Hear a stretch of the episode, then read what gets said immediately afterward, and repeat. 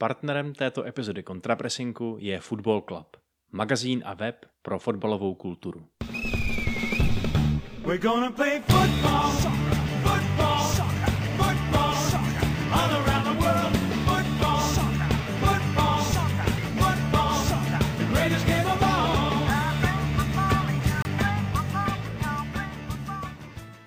Máme tady další kontrapressing, další díl vašeho doufejme oblíbeného podcastu o dění primárně v Premier League, sekundárně všude možně ve fotbalovém světě. A jako obvykle se tady scházíme ve dvou, to znamená já Vašek a se mnou je tady Honza. Čau. Čau Vašku. My si pro vás dneska připravujeme epizodu, která je plná spousty různých mini témat, protože samozřejmě nedá se teď věnovat žádným velkým konkrétním zápasům, protože se žádný úplně nehrajou, minimálně ne ty, které by nás opravdu zajímaly. Takže se připravte na kulometnou palbu našich názorů na opravdu všechno možný. Eh, takhle jako můžu týznout v rychlosti uh, situaci v Bournemouthu ohledně trenéra, samozřejmě přestupový ságy, Havertz, hráči Chelsea, kteří odcházejí všude možně, taky Declan Rice a tak dále a tak dále a tak dále. Ale ještě předtím, než se do toho všeho pustíme, tak vám chceme načrtnout to, jak vlastně bude vypadat naše pokrytí nebo čemu se bude věnovat kontrapressing během té letní pauzy, kdy zkrátka dobře Premier League se nehraje. Tak eh, jak to, jak to uděláme, Honzo? Je to tak, sezóna 22-23 se pomalu chýlí ke svému konci, byť nás ještě čeká mistrovství Evropy do 21 let, ale to nás úplně nezajímá, řekněme si to na rovinu. Ale zajímají, zajímají nás samozřejmě přestupy, zajímají nás eh, věci, které se dějí ohledně našich oblíbených i neoblíbených klubů, a těm budeme ještě věnovat pár epizod. Eh, tohle je vlastně poslední epizoda eh, červnová, ve které je Vašek, protože příští týden odjíždí na dovolenou dvoutýdenní, takže příští týden epizodu obstarám já a ten další týden, první červencový, taky já. V jedné z těch epizod můžu slíbit, že jako host bude Dany, takže určitě probereme hodně dopodrobna Tottenham i další kluby. A pak si dáme ještě jednu epizodu, už zase s Vaškem, a pak už začneme naše, teď už můžu říct, klasická letní previews. Navážeme na to, kde jsme skončili minulý rok a představíme si všechny kluby Premier League eh, před novou sezónou. Přijdeme s nějakými prognózami, s nějakými našimi typy, predikcemi, abyste do té nové sezóny v polovině srpna vstupovali eh, co nejvíc nabití informacemi. A bude tady jedna drobná změna oproti minulému roku kde jsme přece jenom ty menší kluby zcukli eh, do jedné epizody, případně do více eh, epizod obsahově nabitějších, kde bylo více týmů, tak tentokrát to skutečně uděláme tak, že každý jeden tým bude mít svou vlastní epizodu, co znamená, čeká nás 20 epizod a byť ty Byť ty větší týmy, já se omlouvám, já se tady zavřu dveře, protože je tady neočekávaný hluk, takže mi dejte pět vteřin. Už jsem zpět. To je tak, když se domluvíte s někým, že nahráváte a potřebujete ticho a nikdo to úplně nerespektuje. Takže abych se k tomu zase vrátil. Čeká nás uh, eh, 20 epizod, každá z nich bude věnovaná jednomu klubu. Samozřejmě se dá čekat, že ty epizody, uh, které budou věnované týmům stop sedmičky, uh, budou nabitější, my jsme si to dokonce nazvali top osmička, protože k těm sedmi týmům, což je top šestka klasická a Newcastle si přidáváme Aston Villa, protože nám přijde i díky Emerymu a díky posilování kádru extrémně zajímavá. Tak těchto těch osm týmů si probereme ve dvou, co by dialog, aby to bylo zajímavější. A těch zbylých 12 týmů budou takové pohlednice, takové previews, eh, které obstarám buď to já, Vašek, anebo Bart, už jsme si to hezky rozdělili a bude to postupně vycházet na našem Hero Hero kanále zhruba od poloviny července. Samozřejmě vám, vás o tom budeme informovat, aby to tak krásně gradovalo až k tomu začátku ligy, který je plánován na 11. srpna. Samozřejmě je trochu naprt, že ta první epizoda vyjde, dejme tomu 16. července a od té doby se může něco změnit, ale nedá se nic dělat, ten obsah člověk musí nějak dávkovat a kdyby všechny epizody vyšly týden před začátkem ligy, tak jednak to vy neuposloucháte a jednak my to nedokážeme takhle rychle připravit, eh, ale budeme se snažit eh, tu chronologii dělat tak, abychom začínali týmy, který buď už budou mít hotový kádr, nebo nebudou obecně tak zajímavé. Samozřejmě ty největší pecky, Chelsea, United, City, Arsenal, Tottenham, ty si necháme úplně nakonec. Takže uh, toliko k našim letním plánům, ale pokud jde o naše Hero Hero, tak samozřejmě kromě toho, že i tahle ta epizoda ve své kompletní délce je k nalezení na herohero.co lomeno kontrapressing, tak tam naleznete i třeba páteční, uh, sobotní, myslím, že v pátek to vyšlo, páteční Vaškův uh, monolog o Manchester United, eh, kde mluví o útočnících, které by rád do klubu přivedl a o situaci okolo potenciálních nových vlastníků a samozřejmě stále tam jsou naše inventury kádru, jak United, tak Chelsea a další věci se tam chystají. Stále je tam tříhodinová epizoda s Dany, jsou tam dvě extrémně dobré epizody s Vojtou Tichavou z Nova Sportu a myslím si, že té zábavy a obsahu je tam poměrně dost a v létě to bude ještě mnohem lepší. Tak, jak říkáš, takový pěkný, pěkný teaser na to, co vás čeká uh, v dalších týdnech, ale co vás čeká v dalších minutách. Uh, já myslím, že to můžeme rovnou vykopnout naším prvním velkým tématem, uh, nebo velkým, jak jsem naznačoval, tak ono jich oni úplně velký nejsou, ale naším prvním tématem, kterým je situace trenérská v Bournemouthu, který se rozhodl udělat docela překvapivý krok, protože vyhodil trenéra, Garyho O'Neilla, který je přitom dokázal dovést k záchraně docela pohodlně, docela vlastně s rezervou, nebáli se až do poslední chvíle o svůj status klubu Premier League.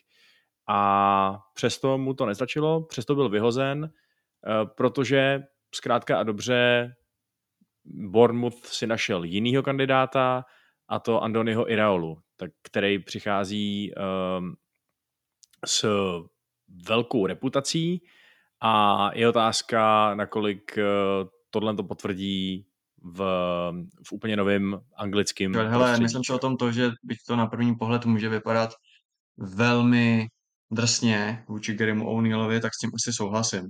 Samozřejmě vyhodit trenéra, který vás zachrání, zachrání vás poměrně pohodlně, nemusíte se strachovat do posledního kola, přišel v průběhu sezóny a splnil nad očekávání ten svůj, ten svůj job, tu svoji misi, tak se to může zdát, že to je neviděk, že to je nějaká, že to, že to bude nějaká karma a že to, že to v budoucnosti může jako kousnout Bormu do zadku, taková nevděčnost.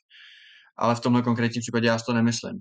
Já mám rád Garyho O'Neilla, je mi lidsky opravdu velmi sympatický, myslím si, že to je fakt správný chlap a i dobrý trenér.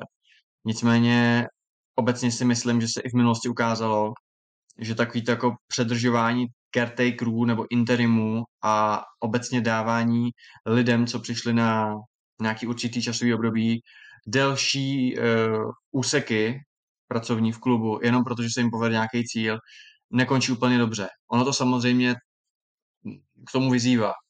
Splnil cíl, je s ním spokojenost, tedy že ho vyhodíme, přijde někdo jiný, nebude se mu dařit, budeme vypadat jako pitomci, protože jsme vyhodili tomu, kterým se dařilo ale nebudu tady otvírat téma Manchester United a Solskjaer, to bylo jako úplně extrémní samozřejmě, ten rozdíl v, jako v očekáváních ambicích klubu a kvalitě toho trenéra, ale i ten O'Neill prostě nepřišel jako někdo, kdo by ten klub měl drž- eh, vést dlouhodobě. Podle mě i majitelé si v té době ještě teda bývalí majitelé, tak se samozřejmě změnila vlastnická struktura v průběhu sezony, tak podle mě nečekali, že by tu sezonu jako dodělal. Nakonec se tak stalo, ale stále je to člověk, u kterého si dovolím říct, nechci být špatným prorokem, ale myslím si, že kdyby na té lavice zůstal, tak stejně jako myslíme si, že by dotrénoval i tu příští sezónu. Já si dovolím říct, že ne a že do zimy by byl venku, protože tak to prostě chodí a ten jeho limit je trochu jinde což nějak nesnižuje tu práci, kterou předved, byť samozřejmě měl k tomu nějaký finanční prostředky, přišli mu tam zajímaví hráči, měl trochu lepší tu výchozí pozici než třeba Scott Parker, který si stěžoval, že nemá posily a taky byl za to po zásluze vyhozen, ale v momentě, kdy máš možnost získat na jeho post opravdu zajímavého trenéra, neříkám nutně, že bude úspěšný, ale minimálně ten projekt vypadá na papíře zajímavě, tak je podle mě na místě to zkusit. Kdyby vyhodili O'Neilla, řekli mu, Gary, děkujeme za všechno, ahoj, a bavili, chom, bavili bychom se tu o 14 dní později, že stále ten job je takzvaně vacant a nevíme, kdo to bude dělat, tak bychom se mohli bavit o určitým amatérismu. Ale v momentě, kdy v 12 v poledne vydá, že O'Neill končí a za dvě hodiny, za dvě hodiny vydá, že přichází Iraola, to znamená, je to připravená věc, je to domluvená věc, tak je to za mě v pohodě. A ano, pokud se Irealovi nebude dařit, tak možná fanoušci budou volat po O'Neillovi, ale pokud se mu dařit bude, tak si trochu na cásky nespomnou, kdo O'Neill byl. Takže v tuhle tu chvíli já to rozhodnutí považuji za docela správný. No, tak eh, to se nemáme o čem hádat, protože podle mě to je rozhodnutí, který je stoprocentně, nebo jako nejsou žádný jistoty ve fotbale, ale myslím, že takhle by se to mělo dělat spíš, než být extrémně reaktivní a čekat přesně na to, až ten coach bude mít sérii prostě šesti špatných výsledků a pak ho teda vyrazit eh, a pak v průběhu sezóny hledat nějakou náhradu. Je to přesně o tom, že ty zaměstnanci jsou úplně stejně upgradeovatelný jako hráči a pokud Bournemouth dostal šanci přivést takovýhleho talentovaného kouče, o který vlastně, o kterýho myslím, že by úplně klidně se strhla bitva mezi nenutně nějakýma průměrnýma týmama eh, v La Lize, ale i těma lepšíma. Samozřejmě asi ne úplně Barcelonu a Realem, ale, ale tím druhým sledem už si myslím, že jo tak eh, je to úplně no-brainer za mě. A nějaká, nějaká sentimentální lojalita nebo sentimentální vděk uh, O'Neillovi za to, že dokázal s tím týmem okupat Premier League, což jako upřímně je to působivý. Podle mě O'Neill je fakt jako uh, převedl výbornou sezónu a overachievenul s tím týmem, který měl a myslím, že má být fakt hodně na co pišnej. Ale zároveň to je jakoby irrelevantní v tu chvíli už. Pokud ty vidíš pro, tu, pro ten klub nějakou dlouhodobou vizi, pokud se ideálně nechceš opět plácat eh, v těch sestupových vodách, pokud chceš, aby ten klub někam rostl, aby se tam budoval nějaký projekt a tak dále, aby získal nějaký ksicht, tak eh, v tom případě je tohle za mě prostě výborná cesta, i proto, že Iraola je přesně ten coach, který už dokázal, že dokáže operovat eh, s omezeným rozpočtem v porovnání se, zbytkem ligy a taky dokázal, že je schopný být uh, takticky flexibilní a vytěžit z těch ne zas tak prominentních nebo prostě talentovaných hráčů daleko víc, než by jeden čekal. Takže za mě je to vlastně fakt dobrý fit a až jsem vlastně skoro překvapený, že Ireola cavenul Bournemouthu, když mi přijde, že uh, by si vlastně mohl myslet i vejš, konec konců odmítnul i Leeds, že jo, v průběhu sezóny. Uh, byť je samozřejmě otázka, nakolik uh, už mu v tu chvíli bylo jasný, že to je prostě otrávený, otrávená číše plná eh, tady rulíku zlomocného, uh, ale přitom by se asi dalo říct, že Leeds je větší klub než Bournemouth, že jo? takže za mě fakt hodně zajímavý appointment a já bych si já bych se odvážil si typnout, že to bude úspěšný appointment. Několik věcí k tomu mám. Za prvý to srovnání s Lícem, nebo ta situace z hlediska ale není úplně fair, protože opravdu uh, nebavíme se o váku, že jdeš do sezóny a vybíráš si mezi Leedsem a Bournemouthem. V takovém případě se můžeme bavit o tom, že skutečně Leeds nabízí možná zajímavější destinaci, minimálně teda větší stadion a lepší umístění televizní kamery, ale uh, bavíme se o situaci Bournemouth na začátku sezóny, kdy všechno začíná od nuly, anebo Leeds v situaci, kdy opravdu jde do tenkých. Uh, já si úplně nejsem jistý, nakolik lepší nabídky Irola by měl. Když vlastně říkáš, že jako jsi překvapený, že bere Bournemouth, já samozřejmě ho mám taky hodně, nechci říct v oblibě, ale vážím si ho a považuji ho za perspektivního trenéra. Svým způsobem mi přijde zajímavý, jak zase probíhá taková lehká, uh, jak to říct, Pyreneizace uh, Premier League, protože samozřejmě loni přišli Jolan Lopetegui a Unai Emery okamžitě ty své kluby pozvedli, Emery obzvlášť, teď přichází Iraola, takže na místo vlastně anglických nějakých trenérů, což dlouhodobě víme, že až na výjimky Howe, Potter a tak není úplně jako nějaký výkvět, tak tam přichází španělský kluci. Takže jsem na to rozhodně zvědavý. Nicméně eh, Iraola i přes své nepopiratelné úspěchy eh, a přesně několikrát dokázal, že dovede ty kluby i s malým budgetem nebo s omezenýma možnostmi dovést docela daleko. On vlastně trénoval Mirandes eh, ve druhé lize, je klub, o kterém jste možná nikdy neslyšeli, on ho dovedl do semifinále Copa del Rey, do vlastně španělského, španělského FA Cupu. Eh, s Valekánem postoupil z druhé ligy do první, eh, skončili skončili 12. Eh, dokázal porazit Real Madrid, dokázal porazit Barcelonu, ale třeba v té letošní sezóně nebo a aktuální sezóně, která právě skončila, uh, Valkano skončil 11. Což je jakoby fajn, uh, neříkám, že ten výsledek odráží nějakou výkonnost těch hráčů nebo taktickou, taktickou flexibilitu nebo taktickou vyzralost trenéra, ale víš co, jako Ford prostě třeba čtvrtý Real Sociedad eh, San Sebastian nazbíral o 22 bodů i víc, jo. Takže zase Iraola, ano, je to jméno, který takový ty fotbaloví hipstři eh, zmiňovali už další dobu a určitě to je jakoby žhavý, žhavý kandidát, Nicméně furt jakoby ten jeho životopis není takový, aby si mu podle mě dal třeba Tottenham, jo.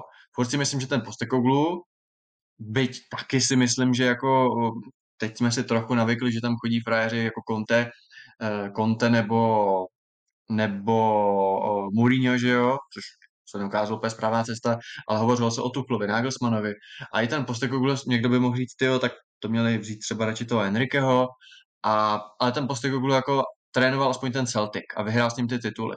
Můžeme se bavit o kvalitě skotské ligy, ale je to tým, který každý rok hraje ligu mistrů, eh, má za sebou tím pádem ty zápasy, minimálně těch šest zápasů, z toho třeba čtyři fakt jako dobrý, eh, postupy třeba nějaký v rámci Evropy, eh, vyhrocený zápasy z Rangers. Já vůbec tu ligu nechci, jako samozřejmě španělská liga je lepší než skotská, Ježíši Mare.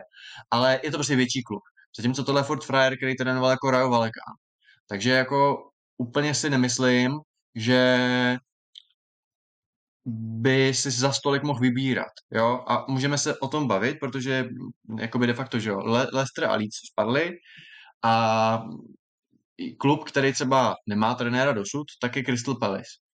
A co se týče Eagle, tak to se asi zhodneme, že je tak máme v nějakých hierarchii, v nějakém power rankingu nad Bournemouthem, protože minimálně protože Crystal Palace jako nesestoupili v posledních letech a i co se týče nějakého dlouhodobého rozpočtu a tak, a je to klub v Londýně, má hezčí stadion a tak, e, jsou tam hvězdnější hráči a tak, tak proč ho nechtěli Crystal Palace, jo? A teď se třeba můžeme bavit o tom, že jsou tam jakoby trochu zabedněný a, a mm, já nevím, ne, nevidí tak jako moderní a progresivisticky ten fotbal, nebo že než se probudili ze zimního spánku nebo letního a udělali rozlučku s, s vojem, tak jim Iraolu jako ukradli ale já si myslím, že ten Bournemouth není jako špatný začátek kariéry a neviděl bych to tak, že jako vlastně je to eh, jako pod jeho úroveň nebo tak. Já si myslím, že to je velmi matching. Je to prostě klub League, který ano, eh, jeho prvořadý úkol je hrát to záchranu a zachránit se, nebo respektive nehrát to záchranu a zachránit se, tak. Eh, a je možný, že o to záchranu bude hrát. Ale na druhou stranu má nějaké ambice, rozhodně vyšší než třeba za předchozího vedení. Jsou tam fakt zajímaví hráči a má peníze, to se samozřejmě bude zlepšovat s televizníma právama a se všema těma věcma. Víme, jak se ty nůžky rozevírají. Nezapomeňme, že eh, můj oblíbený příklad v lednu se rvali s AC Milan o Nikolu Zaniola a byli jako ten ekonomič, ekonomicky silnější klub. Takže za mě Bournemouth Iraola velmi pěkný fit a těším se na to. A ještě poslední věc v rámci mého monologu a pak ti dám slovo. Co se týče toho O'Neilla, eh, já souhlasím s tím, že předved fakt skvělou práci, ale neměl jsem pocit toho, že by jako ten klub si budoval nějakou, cestu, nějakou cestu v tom klubu, nebo že by jako tam nastavoval nějaký své parametry. Jako nechci určitě říct, že to bylo jenom jako vibes a teamwork, to ne, ale Bournemouth furt jako patřil mezi ty nejhorší kluby, jako co se týče nějakých statistik. Nechci říct, že se zachrání díky štěstí, ale nebylo to o tom, že by nastavil nějakou cestu, jako tohle je moje Bournemouth way a tu tady teď budu tři roky praktikovat, jo.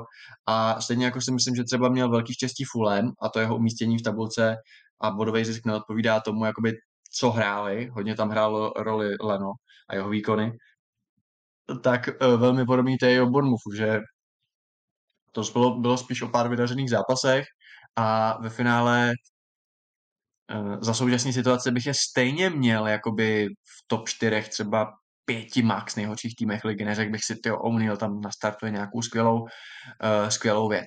Takže za mě vlastně zajímavý rozhodnutí, ale jako ve skrze správný.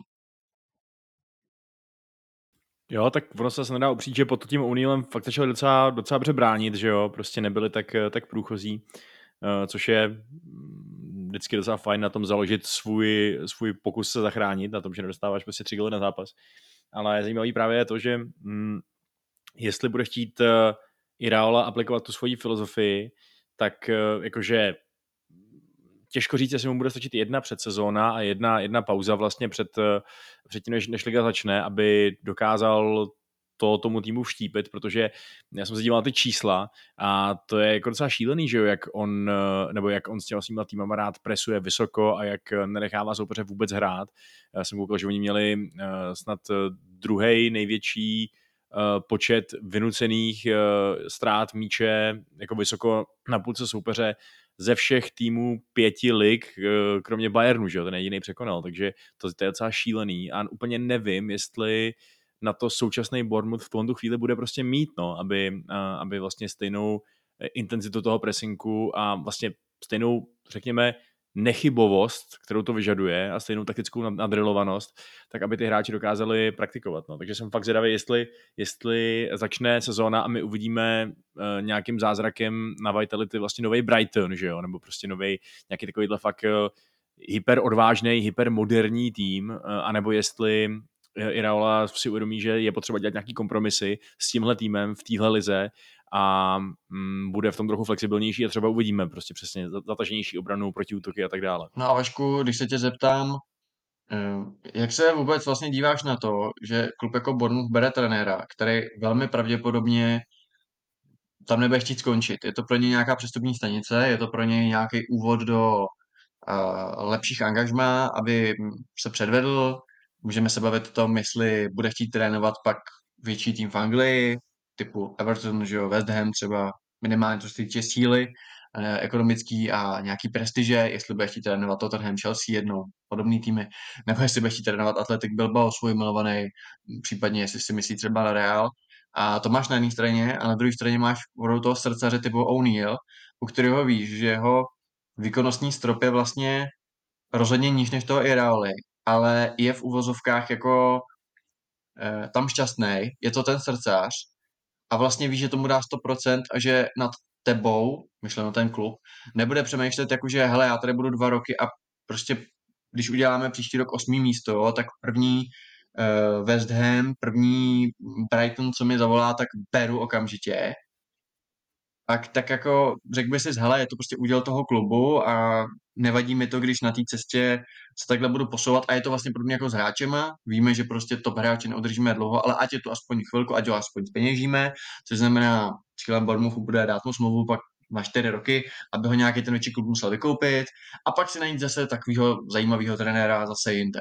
Jo, tak vlastně chápu, že u hráčů je to jasný, Bournemouth si těžko může říct, tenhle ten super záložník, ten tady bude prostě navždy nebude, logicky, když prostě ten potravní řetězec je daný. Ale u těch trenérů si říkám, že vlastně někdo by se mohl říct, já chci mít tady Freda 8 let, vím, že bychom mohli, možná mohli mít lepší, ale tebe nám za rok Frank, tak radši budu mít toho našeho Garyho, který když s náma třeba nesestoupí, tak tady může být prostě sedm let a bude to skvělý. Jako, rozumíš, co tím chci říct? Hmm, chápu, ale myslím si, že je asi moudřejší prostě v dnešní době se nespoléhat na to, že si ti podaří vytvořit nějakou Fergusonovskou dynastii a spolehnout se přesně na to, že každý je vždycky nahraditelný a ty potřebuješ mít akorát dost dobrý ten, eh, tu backgroundovou práci, abys přesně jako všechny Brightony a Brentfordy tohoto světa byl připravený okamžitě nahradit kohokoliv, kdo ti vypadne, přesně protože ten potravní řetězec je nastavený tak, jak je uh, Bournemouth se svým stadionem, s tím, kde to kde prostě leží, s tím, kolik má fanoušků, s tím, kolik má potenciálních fanoušků, protože není z velkého města. Prostě nebude dominantní síla v Premier League. Nebude a může mít pár dobrých sezon, určitě může vytvořit těm fanouškům krásný vzpomínky od pozbytek života, ale to je to maximum, v co podle mě ty majitelé můžou doufat. Takže uh, já bych to bral jako hezkou příležitost pro uh, pár jako krásných sezon, pro třeba nějaký pokus se kvalifikovat do Evropy, pro nějaký pořádný kapran a tak dále. Samozřejmě proto, aby se nesestoupilo. Uh, a jestli, jak říkáš, za, za dvě, za tři sezóny ho vezme za ideálně za velký prachy, třeba dejme tomu za jako 20 milionů liber, že jo, což já nevím, jestli, jestli jako, uh, tam ty částky vystoupají za manažery v budoucích letech, ale připadá mi to realistický, uh, tak jestli vezme nějaký tady přesně West Ham nebo Aston Villa nebo, nebo někdo takovej, tak si podle mě vyhrál úplně si nedokážu představit, že by za 20 milionů si Veltem pořizoval manažera. Myslím si, že na to opravdu musí být Nagelsmann a ten zájemce o tvé služby musí být trochu někdo jiný. Ale určitě jsme rádi, že přichází zajímavý jméno do Premier League a vlastně příští měsíce ukážou, uh, jestli to je hype a nebo jestli to je skutečně trenér, který stojí toto. A druhá otázka je, uh, jestli mu dají ten pověstný čas, protože samozřejmě týmy na spodku tabulky, kam Bournemouth tak nějak jako eh, power ranking, rankingem patří, nemají toho času úplně na zbyt. Takže na to jsem taky zvědavý, jestli se mu to podaří uh, nakopnout to tak okamžitě. A taky jsem zvědavý, jestli se to okamžitě podaří nakopnout uh, Christopherovi Enkunkovi v Chelsea. Protože tahle ta nekonečná sága, která už všechny otravovala někde od zimy nebo od září, tak je konečně u konce, protože všichni jsme věděli, že tam jde, ale asi se to nesmělo říct, nebo asi byla dohoda klubu, že se to řekne až po sezóně. Teď zase bylo, že se to řekne, až se vrátí z represtrátu. Mimochodem, když už je řeč o francouzský repre, kterou Nkunku reprezentuje, tak uh, Bubakar Kamara, můj velmi oblíbený defenzivní záložník Aston Villa, uh, byl vlastně na dovolený se svojí novou manželkou a protože se zranil Adrian Rabiot, tak ho Didier Deschamps uh, odvolal z dovolený uh, z Líbánek na reprezentační stráz. Na tom reprezentačním strazu neodehrál ani jednu minutu. Jo? Takže za mě další důkaz toho, že repre je naprosto nejvíc zbytečná věc na světě. A hm. škoda mluvit. Nicméně zpátky k Nkunkovi. Uh, je to teda 60 milionů euro, uh, 52,7 milionů liber, jak píše Athletic. A mě by zajímalo, kam si myslíš, že ho ten Početíno vlastně přivádí? Teda takhle, on ho nepřevedl Početíno, protože v té době ještě Početíno nevěděl, že bude trénovat Chelsea. Nicméně, jak ho vidíš, Vašku, je to prostě hroťák, je to second striker, je to ofenzivní záložník, kde ho, kde ho ten Argentinec kdysi vlasatej bude hrát? No tak myslím, že ideálně, pokud chce maximalizovat jeho potenciál, tak, eh, tak eh, v Dele Aliovský roli, no, v takový tý prostě ofenzivní desítce do vápna, spíš než že by to byl sám hroťák, nebo že by to zkoušel z křídla, což si myslím, že ten Kunku z toho, co jsem z něj viděl a z toho, jaký má čísla, tak myslím, že bude pravděpodobně dost platný vlastně téměř kdekoliv napříč tou ofenzivní linií, ale když už tady máš Početína, který už má z Premier League naskoušený nějaký styl, byť samozřejmě ano, je to, je, to, je to styl starší doby, vidíme, jak se ta taktika vyvíjí, asi těžko by kdo čekal, že Pep Guardiola bude hrát prostě, že jo, tady na tři stopery ze čtvrtým defenzivní záloze, prostě furt se to vyvíjí, ale i tak, mi, i tak bych se nedivil, kdyby tam nějaká návaznost prostě byla na toho starého početína a v tom případě Nkunku přijde jako úplně luxusní kandidát do té pozice. A tím spíš, když eh, vlastně dost možná odejde Kai Havertz, Eh, a tím pádem se vyloženě nabízí, aby tam hrál Ngunku, protože by mu tím odpadl ten jeden velký jakoby konkurent nebo jeden další hráč, který by mohl tuhle tu důležitou pozici zaplnit. Hmm. A nebude ale na tu pozici mít eh, Chelsea těch hráčů vlastně málo, pokud odejde Havertz, odejde Mount, už odešel Felix, který byl jenom na hostování. Tak pokud skutečně Početino bude hrát taky to 4-2-3-1 s tím second strikerem aliovského typu, tak vlastně tam je jenom Nkunku na tu pozici. Takže pokud nebudeš vymýšlet něco typu, že tam hraje Sterling, tak jako není to příliš riskantní, že vlastně Chelsea, která se bavíme o tom, že má neskutečně nabitý široký kátr a polovina těch hráčů je de facto Deadwood, tak najednou ale na jednu naprosto zásadní pozici bude mít jednoho hráče. No, no já bych ještě, taky... Ještě nováčka, bejt... že jo, vlastně ještě nově příchozího. Jasně, no. Jako já bych taky bait Chelsea, uh, Havertz se v tuhle chvíli v žádném případě neprodával, ale um, je, ale zároveň, když se podíváme na to, jestli teda vlastně nedává větší smysl, aby um, Chelsea hrála nějaký klasický 4-3-3, tak uh, vy úplně stejně jako postrádáte, nebo jako jak říkáš, jak, bys, jak, jak byste měli uh, malou hloubku na té desítce, vy nemáte ani velkou hloubku na střední záloze, že jo? abyste prostě mohli hrát uh, tři střední záložníky vedle sebe, nebo prostě dva, dvě osmičky a jednu šestku. Takže uh, to, že je tady určitá personální paradoxně, že jo, určitá personální taková nedostatečnost, ačkoliv jste koupili spoustu hráčů, máte široký kádr, uh, tak je podle mě jasně patrný. A I proto bych to Haverce nepouštěl zvláštně do Arsenálu, do jako jasných konkurentů o vysoké hmm. pozice, Um, nevím, za mě je to zvláštní rozhodnutí. No. Určitě si o Havertzovi ještě popovídáme, o tom, proč ho chce Arsenal, proč ho chce Chelsea pustit, jestli to je dobře nebo špatně, Vašek vám už to tady trochu nastínil, uh, já se přidám se svým názorem a určitě to probereme, ale ještě předtím, než uh, dojdeme na naši Hero Hero část, tak uh, jedno jméno, který chci zmínit a už tady dneska zaznělo. A to je Luis Enrique.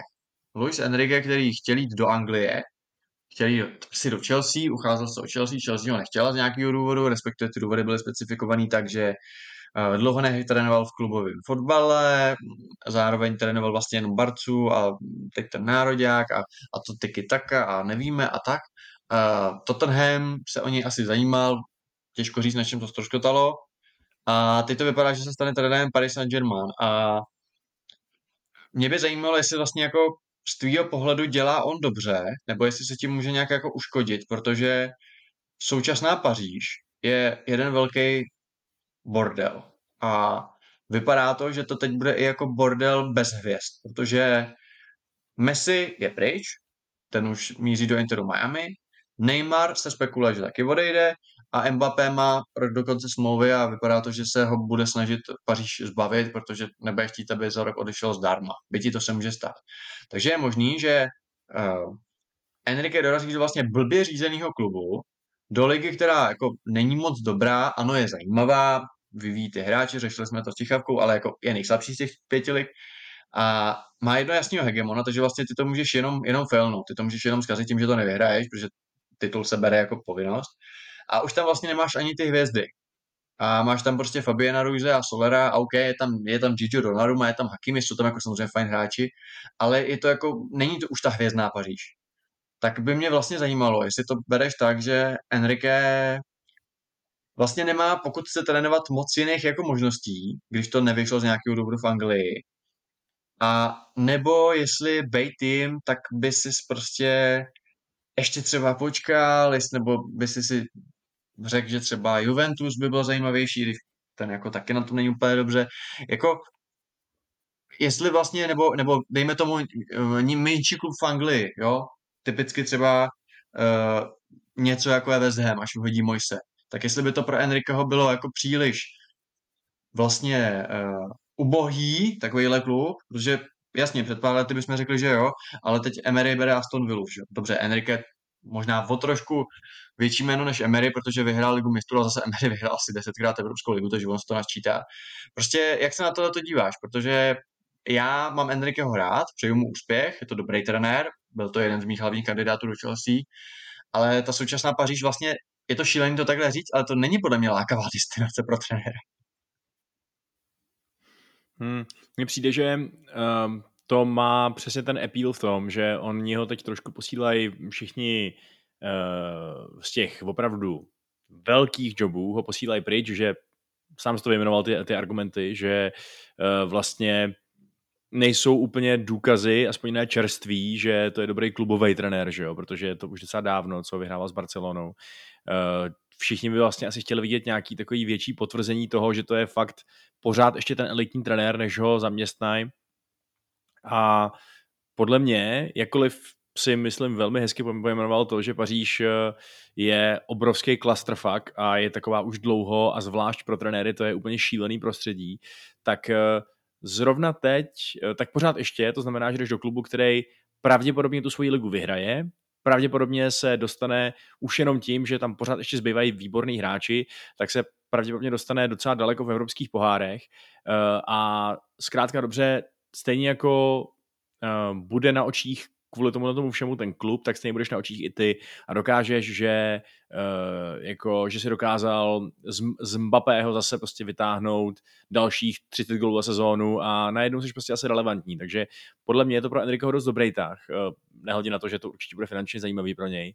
Byť je tady samozřejmě to riziko, že jo, ten pivot k nějakým jako mladým francouzským talentům, který oni oznámili, že by teda chtěli to dělat jinak a, a nebejt teda Galacticos, ale fakt to zkoušet spíš jako tak lokálně pařížsky, tak je možný, že se to prostě promítne v tom, že PSG už nebude tak extrémně dominantní a že už to nebude taková hrozná legrace tu ligu vyhrávat, ale já si myslím, že to, bude, že to bude ještě pár let trvat. A jestli k tomu dojde. A tím pádem Enrique teď má úplně výbornou příležitost opět prostě všem přesně ukázat, hele, jsem tady a až ho za dva roky nevyhnutelně vyhodějí, protože nevyhraje ligu mistrů, tak uh, bude mít podle mě daleko lepší platformu najít si nějaký top klub, stejně jako, že ho šel prostě ostatně stejně jako Tuchel, stejně jako Početino, jo. Není to tak, že by tě PSG trenersky pohřbilo a pak už tě nikdy nikdo nechtěl.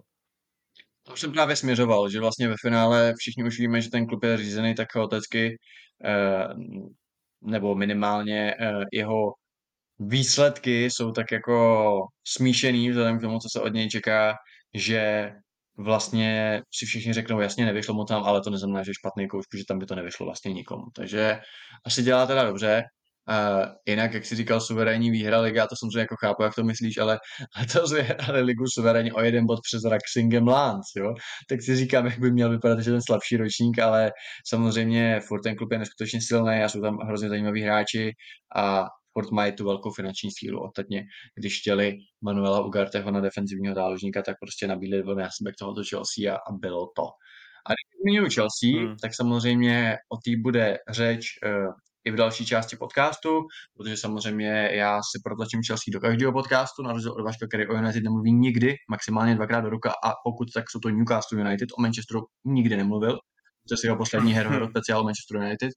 A budeme se bavit o Kaju Havercovi, Vašek už to tady trochu natýzoval, že vlastně to moc nechápe, ten přestup. Rozebereme si to do šroubku, proč se nehodí do Arsenalu nebo hodí, jak to Arteta s ním zamýšlí, jestli by Chelsea měla pustit případně za kolik a prostě jak tohle to celý dopadne a co to vlastně bylo teda to jeho působení, jestli bylo úspěšný, jestli ne. Trefil ligu mistrů, trefil MS klubu, ale za stolik toho možná nepředved.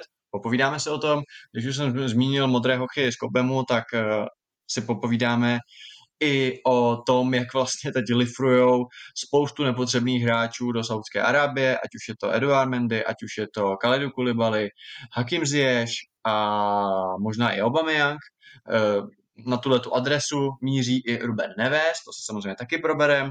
Eh, zamíříme do severního Londýna za Dejanem Kulusevským, který ho nastálo podepsali eh, v Tottenhamu, pokud jste si mysleli, že už je tam dávno, tak ne, byl tam jenom na hostování z Juventusu, takže si o tom popovídáme.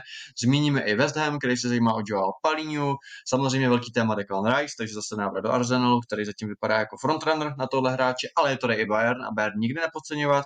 No a protože samozřejmě Chelsea není nikdy dost, tak si popovídáme i o tom, proč Chelsea nemůže mít na Drexu pro příští sezónu sponzora Paramount Plus a co si o tom myslíme. A bude tady i James Madison, Folarin Balogun, Nicholas Jackson. Uh, bude to strašně zajímavý. Romeo Lavia. Tohle to všechno vás ještě čeká.